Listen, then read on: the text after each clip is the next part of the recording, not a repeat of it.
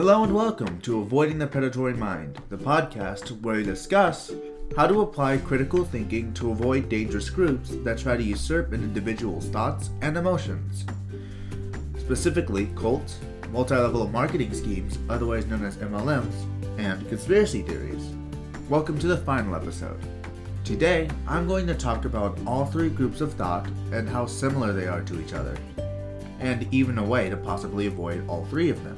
First things first, what do MLMs, conspiracies, and cults all have in common? In one word, it's manipulation.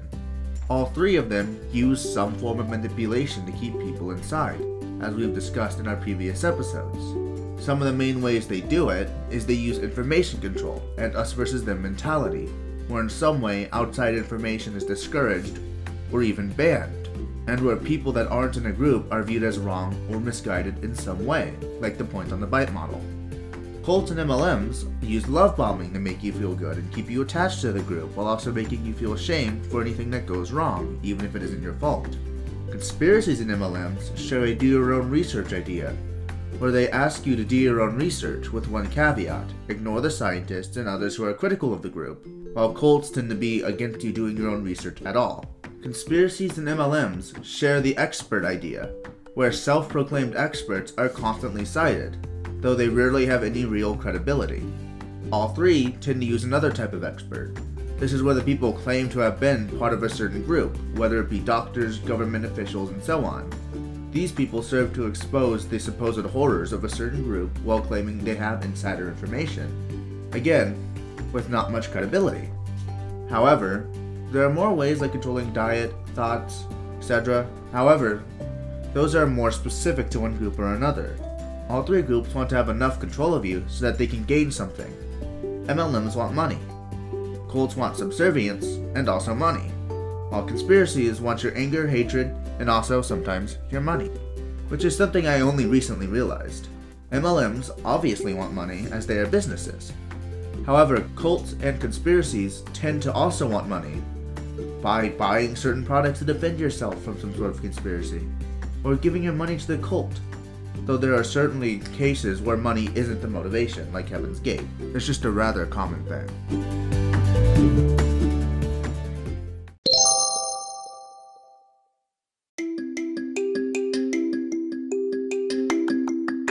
Now that I've gone over a few of the ways cults, conspiracies, and MLMs try to manipulate you, I would like to talk about various ways to avoid being manipulated.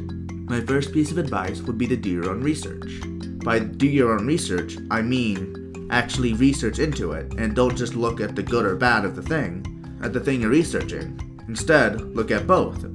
Also, I would recommend looking at unbiased resources. You have to look at a lot of data, more than the ones that just say whatever you're looking into is good or bad, so that you can actually get a good idea of what the general consensus is and then use the information you gathered from those sources and synthesize it within your own mind to try to figure out whether or not it's a cult, conspiracy, or MLM, or if it's something that's fine to join.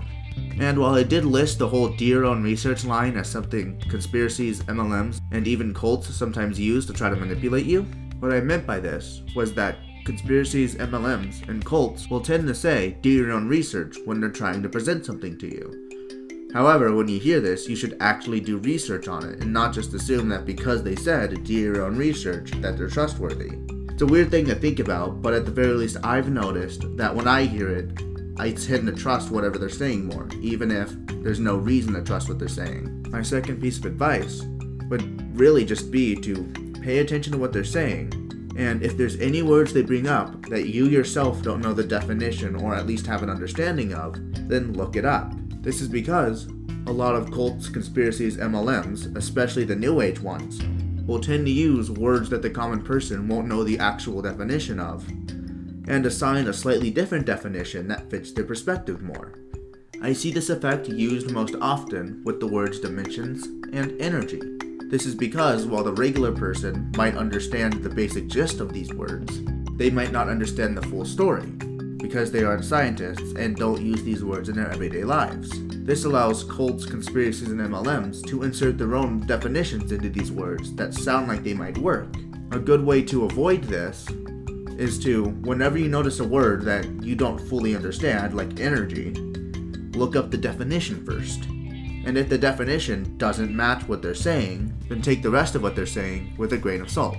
My third piece of advice would be to check their sources and do a background information check on them and their sources. This is because while you could do your own research on the topic matter, first you want to look at the research they did. If their sources do not look credible, then odds are they probably the information they provided probably isn't credible either. And the reason you want to do a background check is that sometimes a person's background can tell you how likely they are to try to lie. By looking up their credibility and the credibility of their sources, you will have a good idea of how likely what they are saying is true. This doesn't mean you shouldn't do your own research on the topic. It just means that take what they said with a grain of salt if you find that their sources and they themselves aren't very credible. The last thing I would like to talk to you about, at least in this segment of this episode, is whataboutism. Whataboutism is basically when you make an argument and the other person responds not by refuting your argument, but instead by saying, Well, what about this? I've seen this used most often when you point out something that someone did, and their response is, Well, what about this person? He did that. As if it suddenly means that the first person is completely innocent. I have seen the same logic applied to cults, conspiracies, and MLMs where you go to a member and you show, let's say, the BITE model to them and say that this scored on the BITE model makes it look like a cult. And then their response isn't, no, it doesn't. Their response is usually, what about this religion? Do not let whataboutism distract you. What they are trying to do is that they are trying to force you into the defense of something that wasn't in the original conversation. Don't let them do that. Because it's not your job to defend that. If you are trying to prove that what they were in is a cult, then keep focusing on that. Don't let them distract you from that point by saying that, well, look at this, because that is not the key of the conversation.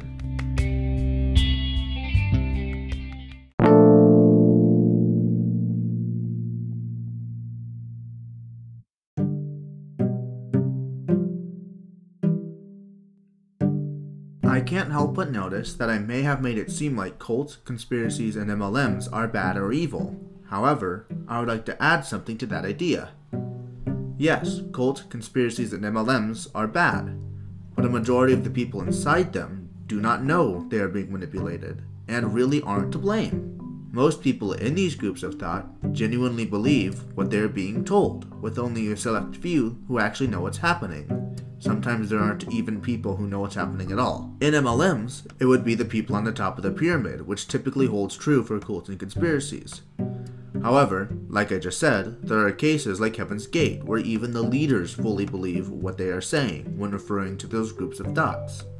You should attack the idea, not the people who believe it. Like I mentioned in earlier episodes, the best way to try and help people out of one of these groups is to use Socratic questioning. This is where rather than confront them, you ask them questions about their beliefs to get them to think about them. This gets them to spot gaps in their beliefs.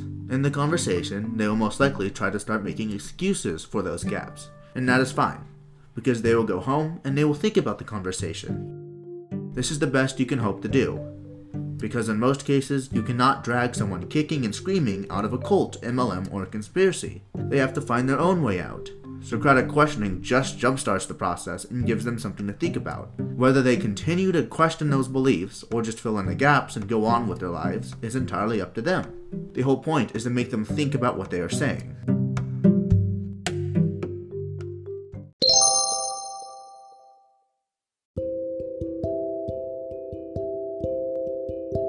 Now, to close this episode off, I would like to go over a few more important things. But first, as always, if you're curious as to my sources, they are in the description under this episode. The best way to avoid these groups of thought is to use critical thinking. If someone comes up to you and advertises some belief, just listen to them and ask questions about it. Later, do research on that belief and its origins. After which, you should come to a conclusion, which can range from assuming it's a cult, MLM, or conspiracy, believing that it's just a harmless belief, or choosing to believe in it yourself.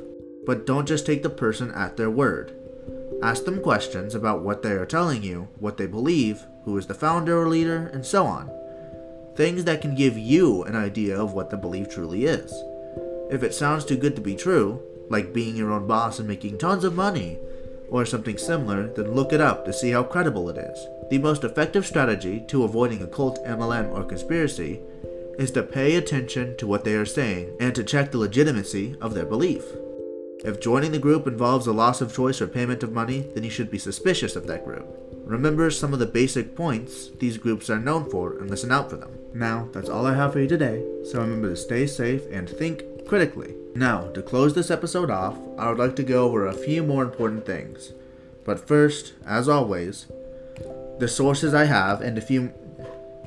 But first, as always, if you're curious as to my sources, they are in the description under this episode.